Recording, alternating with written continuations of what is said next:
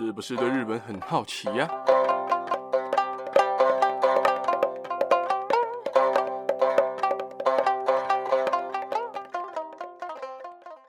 ？Hello，大家好，我是最近被疫情吓一跳的八格牙路。最近的疫情呢、有点开始变严重了，所以大家都要做好防疫措施哦。那今天要跟大家讲的呢，就是关于喵星人喵皇各位铲屎官的主子。呃，但今天讲的部分呢，会比较注重在分享关于招财猫的由来哦。在唐朝的时候啊，去中国留学的日本遣唐使把猫带回了日本，而当时的天皇从来没有撸过猫这个生物哦。听说吸猫有益健康，所以在当时猫就变成了天皇的宠物。所以现在各位铲屎官啊，你们的主子叫做喵皇，不是没有原因的，因为在以前猫就是天皇的宠物啊，还不赶快去铲屎啊？而在一些浮世绘啊，或者一些画作都能够看到猫的存在。而到了江户时代，猫才被允许让普通家庭来做饲养。而在江户时代的一个大名近江国彦根藩的第二代藩主叫做锦衣直孝，他是一个土豪。他出门打完老鹰，也就是猎鹰完之后，准备要回家的路上，经过了一间寺庙，叫做豪德寺。他在偶然之间看到寺庙里的一只猫向他招手，而那只猫叫做他马。玉，也就是玉镯啊，玉器的那个玉。而锦衣真孝就想说，嗯，好吧，好像也有点累，那就进去休息一下好了。结果他的前脚踏进去，后脚才刚踏进门，外面就开始打雷啊，下雨啊，甚至传闻说有一棵大树被闪电劈到倒下来，倒的地方还刚好是他刚才在猎鹰、在打老鹰的地方，吓得锦衣直笑一身冷汗呐、啊。但也因为这只猫的关系，让他躲过了这场雷雨，让他可以安心的做休息。还跟寺庙里的和尚聊天，聊得非常开心哦，所以他就觉得很感恩，然后就下令说：“我要捐钱给这座寺庙。”而一个土豪的霸气就捐了超多，具体捐了多少，你们自己打电话问他哈，我不清楚。而在那次捐钱之后，豪德寺也变成了锦衣家的家庙。而豪德寺在这次捐献之前呢，是一间呃经营不善，然后香火非常稀少的一间小寺庙。简单来讲，就是真的穷到快要消失。而因为这只猫帮了那个土豪一把，所以为了要感谢这只叫做他玛的猫，豪德寺也建造了祭祀猫的招福殿。从此之后，当地的人就开始在招福殿摆放一些贡品，然后去祭祀那只招财猫。所以现在豪德寺又被称为招财猫神社。而今天招福殿的旁边供奉的位置摆放着一万多只的招财猫，各种大小都有，超大只的、小小只的，跟扭蛋一样大小的都有。而豪德寺到现在还有一样有在卖招财猫，有一点比较稍微特别一点的地方是，只有在豪德寺买的招财猫才可以放在豪德寺里面供奉。再来是招财猫，如果大家仔细稍微仔细一点想想，是不是有时候会看到举左手的，有时候看到举右手的，甚至还有看到两只手一起举起来的？其实这个动作都有不同的含义哦。我以每个人自己手的方向做说明，你可以现在看着前方。把你的左手举起来啊，你就是代表母猫。母猫举左手是招客人。那你现在把你的右手举起来，你的右手一举起来，你就代表公猫。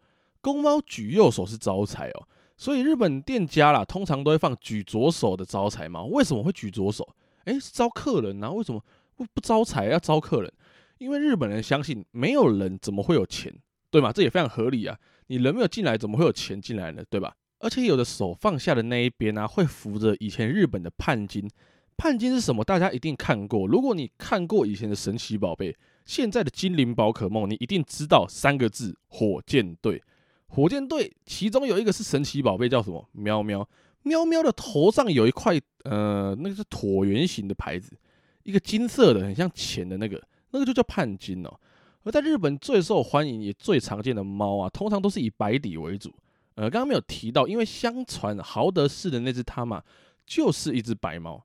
此外，除了白色的猫以外啊，还有黑色的招财猫。黑色的招财猫据说能够辟邪。再来是大家比较常见的金色的招财猫，毕竟金色就是大家很喜欢的 money money 的颜色嘛。但是据说日本的招财猫大多数都会以日本有的猫的品种作为原型来去做制作。什么三花、白猫啊、黑猫啊等等等等的各种各样，只要是日本的猫的品种都会做制作。而且大家如果仔细想想，通常会放招财猫的店家，都不是那些高级的餐厅，反而是一些很古朴的小店，就给人一种很亲切，然后很传统、很 local 那种感觉。但其实现在招财猫有越来越多种，甚至还有那种右手都是肌肉、超壮一只手的这种招财猫，看起来招财能力真的极强啊。而在亚洲国家，其实对招财猫也都情有独钟啊，因为毕竟能够招财的东西，亚洲国家通常都不会放过，招财猫就是其中一个。而我在这里要跟大家稍微科普一个有关于标题说的那一句：“就你跟其他的猫不一样啊，哪里不一样？”啊，在世界各地，不管哪里的猫叫声呐，大家通常都是一样，或者是类似的，都是喵喵叫，对不对？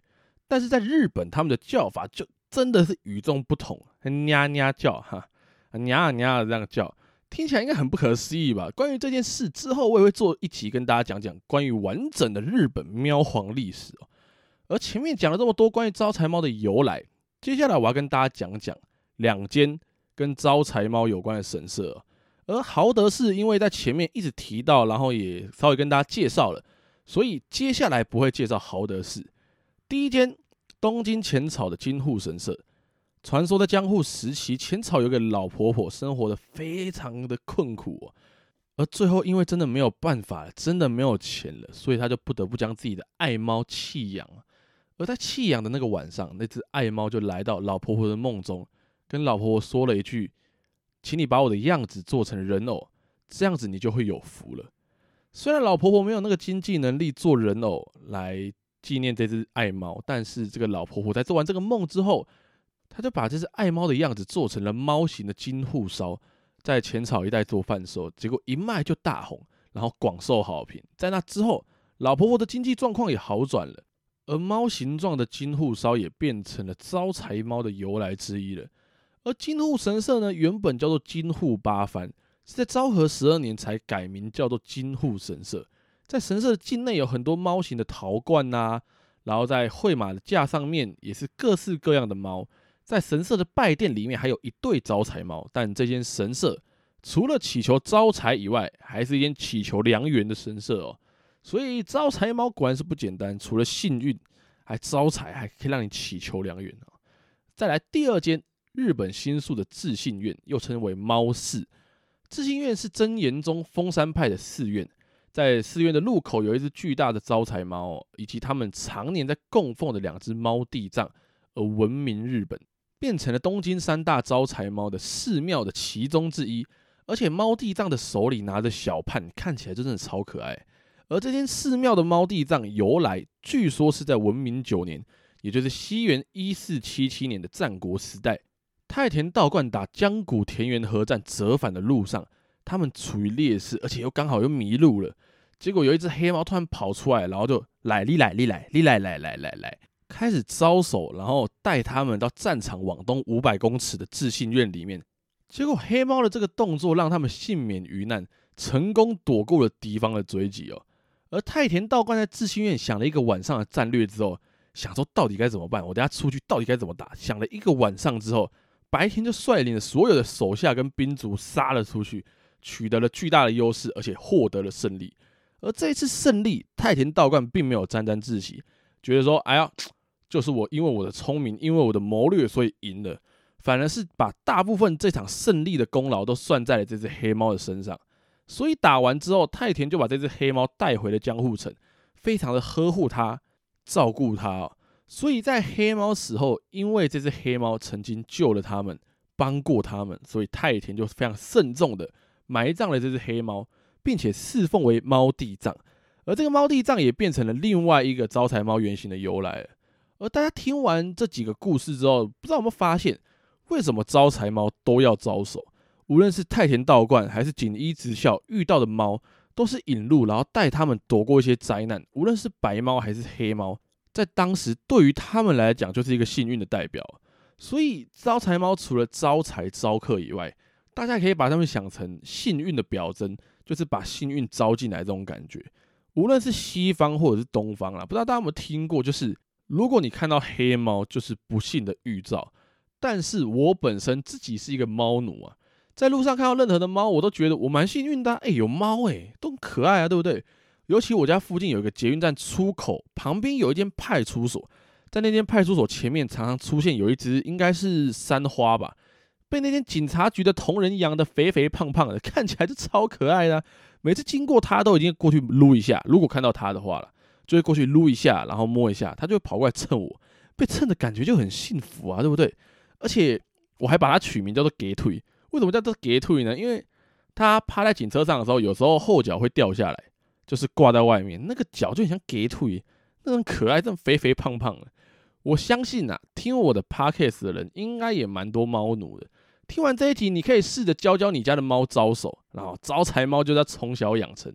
他们吃的那些饲料啊，什么零食啊、罐头啊，让他们自己招回来，对不对？毕竟开销其实不少了，养猫的话。听完这一题，你不妨可以在看到招财猫的时候，如果你旁边有家人朋友，你可以跟他们科普，对不对？说举左手举右手是什么意思？然后招财猫的历史啊，等等的由来啊是什么的，可以跟他们稍微介绍。听完这一集的话，你自己理解了，你也分享给你的朋友，让大家一起来了解啊，招财猫原来是这样子的历史，这样子的由来，为什么它叫招财猫，好不好？那么今天的招财猫故事就大概讲到这边啦。最后一样，如果你或你的家人朋友们对日本文化有兴趣的话，听完这集不妨订阅、关注、分享给你的家人朋友们，才会在之后每集上传的时候，可以在第一时间就收到通知。之后有没有更多的日本文化分享给大家？那今天就先讲到这边了，大家拜拜。